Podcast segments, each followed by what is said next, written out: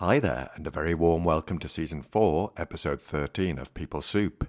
It's Ross McIntosh here. Pea Soupers, I've been editing away here at People Soup Towers in Malaga, or as we say here in Malaga, La Torre de People Soup. And this chat with Dr. Duncan Gillard was recorded way back in July 2021. Duncan was joined by his pal and friend of the show, Hoop Dog, also known as Dr. Nick Hooper, and we had a good old chat. And I think you're absolutely right. I think hard work is incredibly important. And I think that does mean being willing to experience some tricky stuff along the way, willing to experience a degree of stress and a degree of worry and a sense of uncertainty. And, uh, uh, and I think that is important, really, really important, not just important, essential. But I think what's also equally as essential is this idea of just find your, I don't know, I want to kind of call it passion, if you like. Find the thing that makes your heart sing the most. And I don't think that's a linear process. I think that's like an iterative process. Like we don't just decide what our passion is and go right i'm going to go do my passion. We don't that's just not the way we work.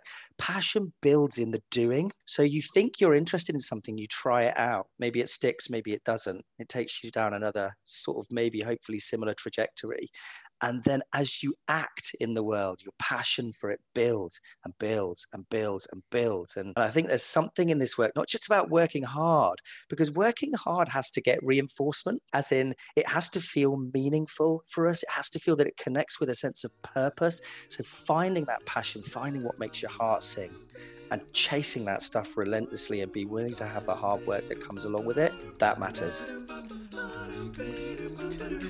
People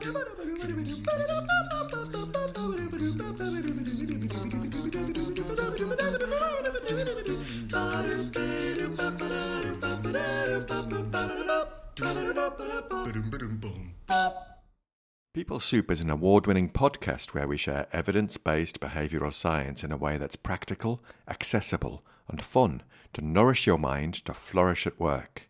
We cover so much more in the chat from Duncan's career history, his travels around Europe and India, and his interest in philosophy and spiritual disciplines. We also talk about his move into educational psychology and his passion and geekery for contextual behavioral science and relational frame theory. We finish off with Duncan's song selection, which I was unable to have a go at singing as I didn't have a clue what he was talking about. Let's take a quick scoot over to the news desk in our last episode, I reflected on the content that my anxious mind had been generating over our move to Spain, and it resonated with several Pea Soupers. Friend of the show, Chris Winson, said on Twitter, and he's back with an example of Olympic gold standard level of worrying. Thanks for sharing, Ross. It was like listening to my mind. And nice insights into your work with Annie, too. And that gives me a beautiful segue. Speaking of my work alongside Annie Gascoigne, if you'd like to throw your festive hat in the ring, Fill out a form via the link in the show notes to have a chance of winning a free place on Module 3 or 4 of our Flexibility at Work program. Or you can find the form directly at bookwen.com slash flexibility at work. And finally, some breaking news. Get yourself over to the website connect-ed.world. That's connect-ed.world. Duncan, Nick, and a group of extraordinary pioneers have launched a whole school approach to well-being. As the landing page says, we imagine a future in which schools enable their communities, children, staff, and parents to explore and connect with personal values and to develop the psychological skills to live their best lives. Boom! This is an incredible development. Congratulations to the team. I'm so proud and humbled to be involved too. So go and check it out and spread the word, folks. That's connect-ed.world. But for now, get a brew on and have a listen to my chat with Duncan Gillard and Hoop Dog.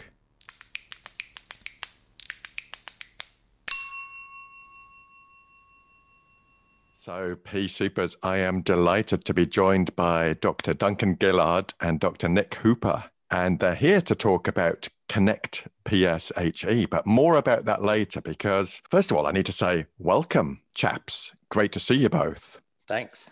Great to be here. Yep, lovely to be here. I feel like I'm hogging people soup at the moment, and so I'm going to try and talk as little as possible, Ross. I don't think that's a possibility, Nick, to be honest. No, no, it's probably not. It's probably not. Now, as Nick says, Hoop Dog is a regular Pea Souper, but Duncan is a bit of a, a new boy on the People Soup block. So, what I thought we'd do is start by checking out Duncan a bit. So, Duncan, I've got my research department onto you, and they've been delving into who is the man behind the face and that sort of shizzle. So, I've got some outcomes from my research department, which I'm going to share with you now. I'm fascinated to hear. I'm, I'm glad you used the word fascinated and not sort of terrified. There's a bit of that in there too, probably.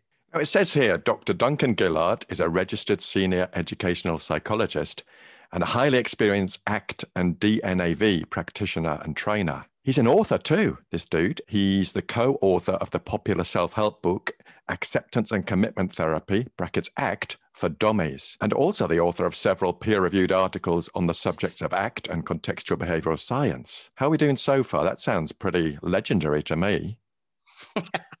um, it's not too painful so far. Yeah, no, I'm okay. It's all good. Carry on. Excellent. Okay. So, what does this man do? Well, Duncan's work focuses on whole school and targeted interventions to promote and improve children's well-being and resilience, as well as on the delivery of group and individually based ACT coaching interventions to support teachers' well-being and valued living. Blimey, that sounds pretty comprehensive for a school environment, mate. Yeah, that's the hope. The hope is, yeah, we, we, we have so many different things within CBS that we can offer in educational settings these days. And the hope is that we can offer as much of it as possible. So, yeah, absolutely. And there's a bit more from my research department. Well, there's a bit a bit from me first. Just reflecting on my connection with you, Duncan. I'm really proud to have worked alongside you and some of your colleagues too on a number of projects relating to teacher well-being. And more recently, quite innovative for Bristol City Council, I think, parent well-being as well. And for me, you are an inspiration. You are a unique person with the vision, energy, flexibility, and tenacity to deliver innovative change and ambitious change at that. And there's one more thing they've come up with, my research department, and this relates to you and Nick. I've also heard that you and Nick Hooper have made it. You've both achieved the ultimate accolade in your professional field because there's a new initiative at the ACBS called Calendar Boys. And we've been told that you, Duncan, will be a simmering Mr. April and you, Nick, will be a coquettish Mr. August. So many, many congratulations to you both on this professional accolade. I'm so delighted for you, and I can't wait to see the calendar. uh, neither can I. Uh... well, yeah. So are the pictures gonna be taken by someone else, or are they, or is someone just hiding in the bushes taking pictures yeah. of us for this? Like, how, how is this? How is this? Yeah, right. Work? I mean, I'm excited. I want to be involved. I'm, I'm, I'm a yes. I, I'd like some more details of what is going to be happening with it. But um, mate, I've made it. If I make it to the ACBS calendar, I've made it. Mm. well, yeah, I can tell you that the, the photographer is quite world-renowned Spanish photographer called Manel Ortega, and he'll be he'll be doing these, these tasteful shoots, and you can wear as much or as little as you like, boys. Wonderful. Excellent. I think I'm looking forward to it. Slash, slightly petrified, especially the idea of somebody hiding in a bush. Like maybe that's already happened. Oh my god, really? Oh. Uh, well, I, don't, I, I, don't know why Nick's mind went to hiding in bushes. I'm not really sure about that. but hey ho. Hey ho. So so, Duncan, we've had a little glimpse into your career there, but I wonder if you wouldn't mind telling us a bit more, expand on the evolution of your career a bit, maybe some significant moments for you. Sure. Yeah. So, I I was very fortunate, I suppose, in my late teens and early 20s to have the opportunity to go off traveling for what was supposed to be six months and turned out to be four years. And the reason it was four years and not six months is because I, I, I kind of got really vexed with the practice and study of yoga and mindfulness and those kinds of things. And so, six months into kind of traveling around kind of Western Europe and uh, a little bit of North Africa, I stumbled upon a couple of people who really inspired me to the practice of yoga and mindfulness. And um, I was like, that's it, right? Okay, I'm off to India. Got to find out some more about this stuff and four years later kind of came back still equally as kind of passionate about interested in and kind of practicing these things. And the mindfulness piece kind of never went away. But I came, so I came back to England to study psychology, which I'd put off at, at kind of undergraduate level at that time. And I kind of put that off for one year, then another year, then another year, then another year. And finally it was like, well, if I don't do it now, maybe I'm never going to do it. So, so I kind of came back. So my kind of entry into academic psychology at degree level was a point in time where I already had a real fascination for interest in an active practice around kind of spiritual disciplines and an interest in philosophy as well, philosophy of mind in particular. And I did the undergraduate degree, and I was really still interested in mindfulness and also kind of philosophy of mind. So I did a a master's degree in consciousness and transpersonal psychology and still kind of chasing i suppose in a way answers to ontological questions around you know the kind of the, the relationship between mind and matter and what's the nature of self? What does it mean to be a person? These things these questions were really kind of fascinating me. And it really wasn't until i decided to sidestep rather than go to go off into a phd but to sort of sidestep into applied psychology that i'd stumbled upon well act but more fundamentally functional contextualism the kind of philosophical underpinnings of our cbs work. And it just Uh, you know, completely out of the blue to help me to understand the world, my condition, my relationship to it in a completely different way. It helped me to, I almost don't want to say answer the questions I'd been asking, but it helped me to ask the right questions or questions that were more workable, possibly.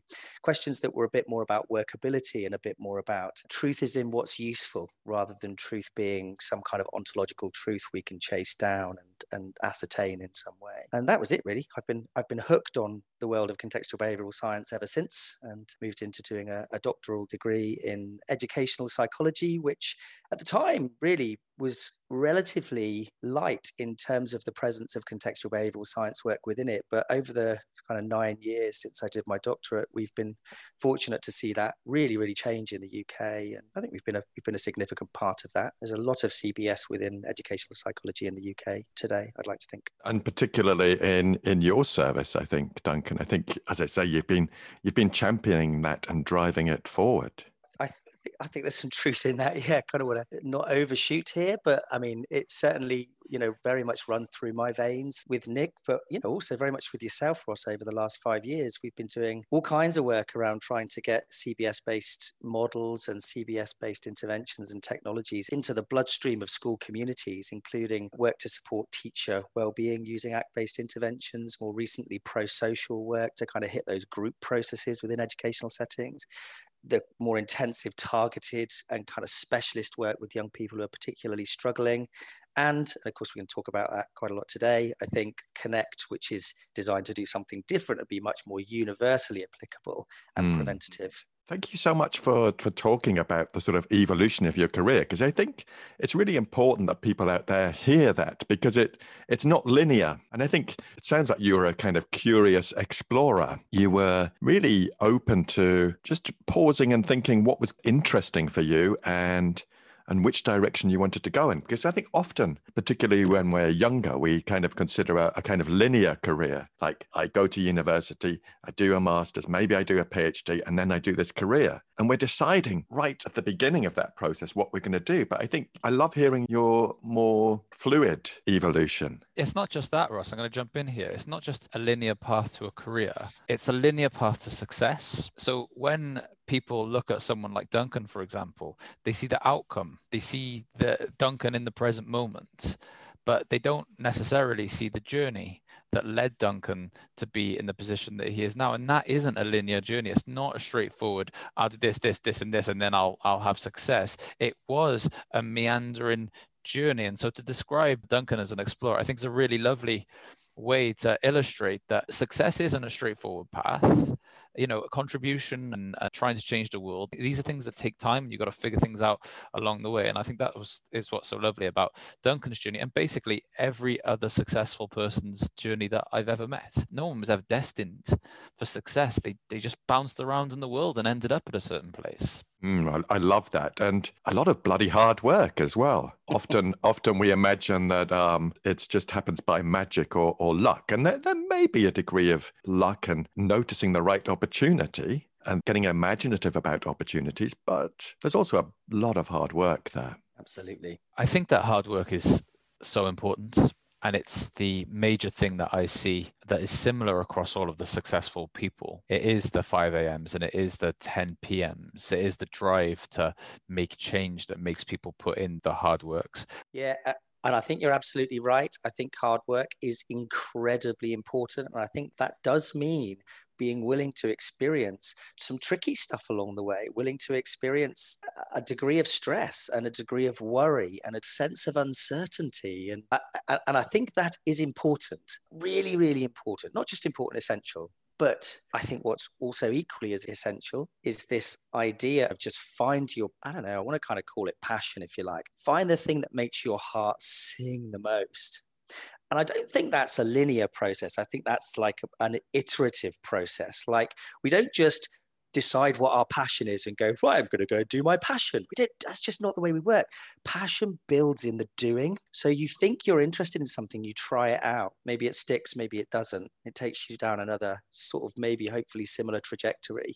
And then as you act in the world, your passion for it builds and builds and builds and builds. And I think there's something in this work, not just about working hard, because working hard has to get reinforcement, as in it has to feel meaningful for us. It has to feel that it connects with a sense of purpose. So finding that passion, finding what makes your heart sing, and chasing that stuff relentlessly and be willing to have the hard work that comes along with it, that matters. Sure thing. Absolutely. And could you tell us a bit more, Duncan, about your passion? How did you take that fork in the road to go towards education? So I sidestepped out of an academic career to applied psychology and just kind of sense fell into the very, very capable hands of uh, a dear friend of Nick and mine, Freddy Jackson Brown, who is also a, an owner of and very, very intimately connected to the Connect program we're going to talk about. And he really kind of nurtured my skills as a behavioral science practitioner. And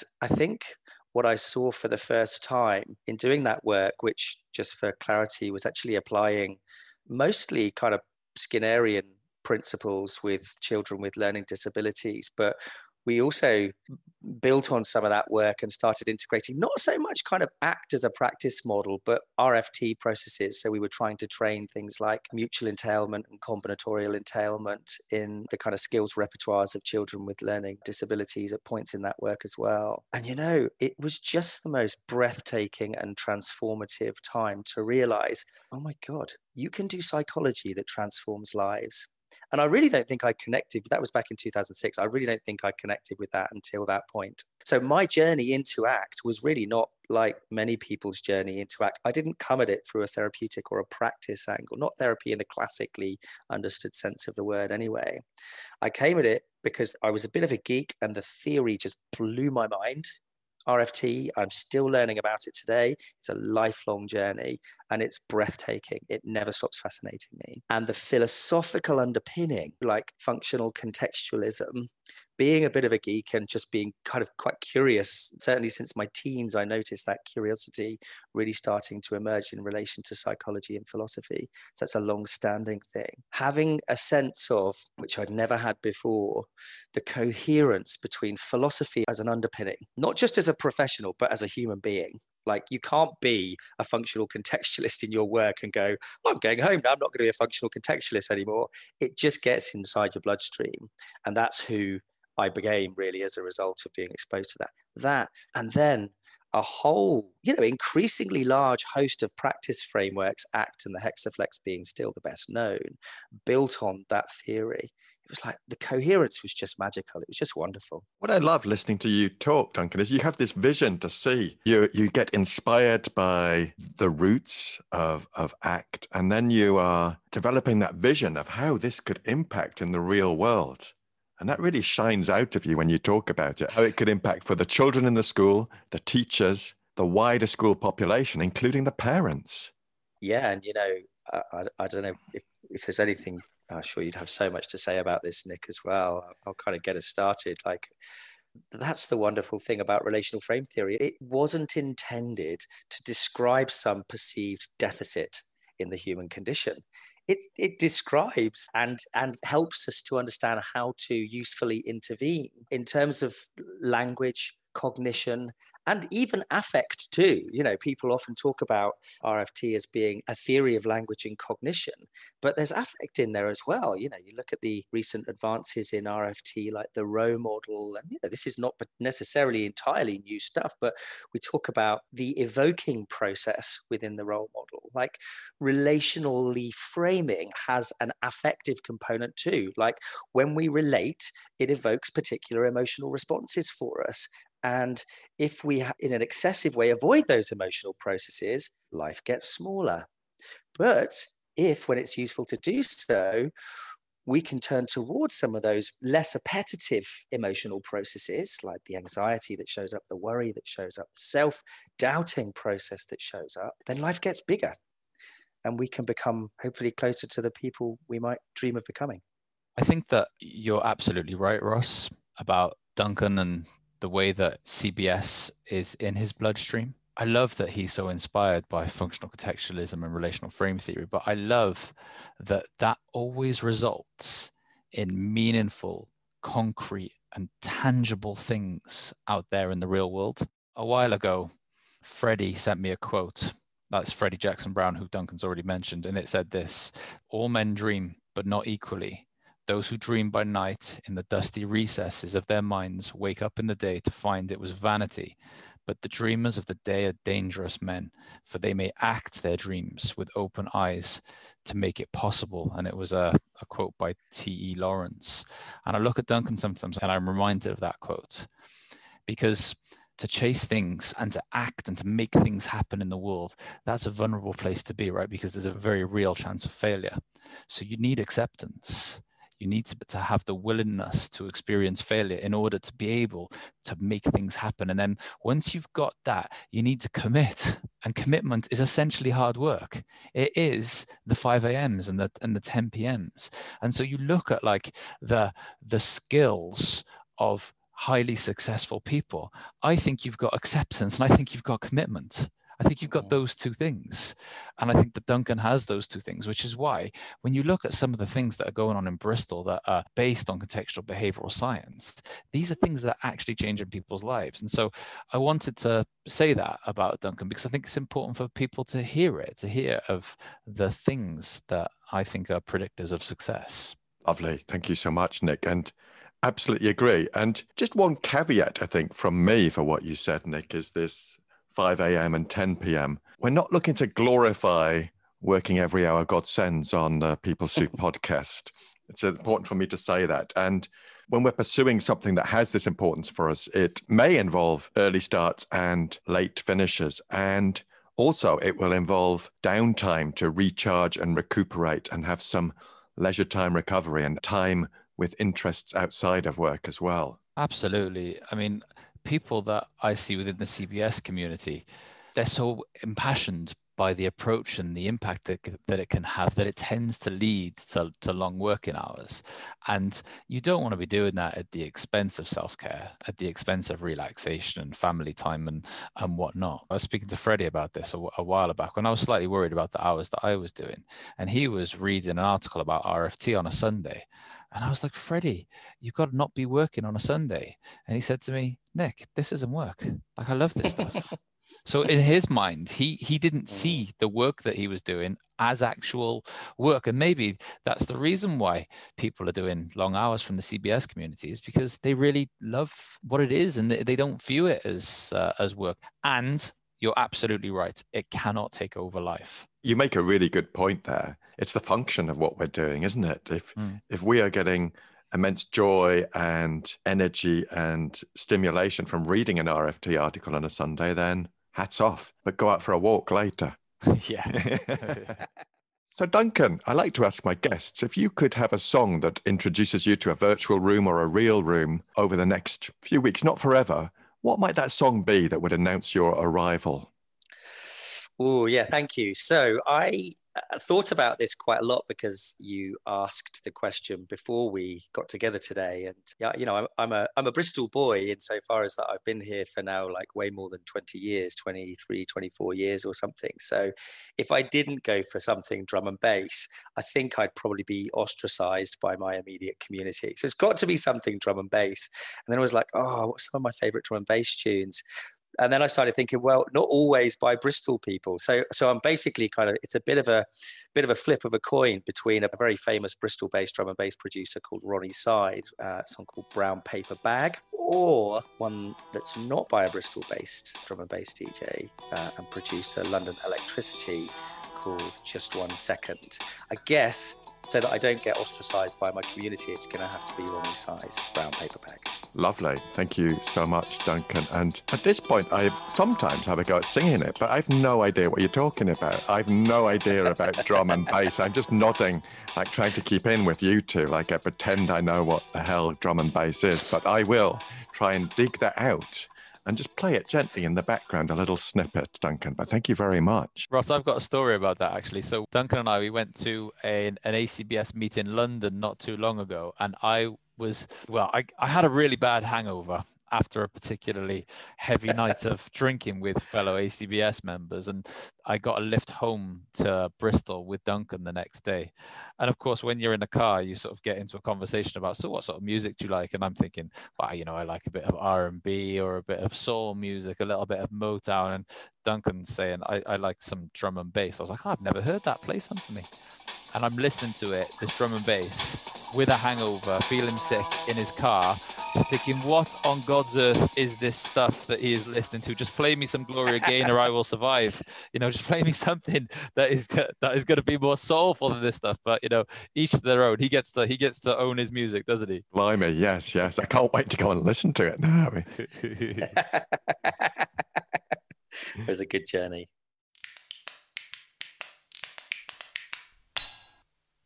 That's it, folks. Part one in the bag. Tune in next time for the second part of my chat with the boys, where we talk more about the Connect program. If you like this episode or the podcast, could I invite you to share it with one other person? I'm really keen to spread the behavioural science and skills with more people. Of course, a subscription, follow, rating, or review are also very much appreciated. The show notes are at rossmackintosh.co.uk, and this includes links to a few different platforms. I love to hear from you, and you can get in touch at peoplesoup.pod at gmail.com. On Twitter, we are at peoplesouppod. On the Instagram, people.soup. And on Facebook, we are at People Soup Pod. Thanks as ever to Andy Glenn for his spoon magic and Alex Engelberg for his vocals. Most of all, dear listener, thanks to you for listening. Look after yourselves, Pea Soupers, and bye for now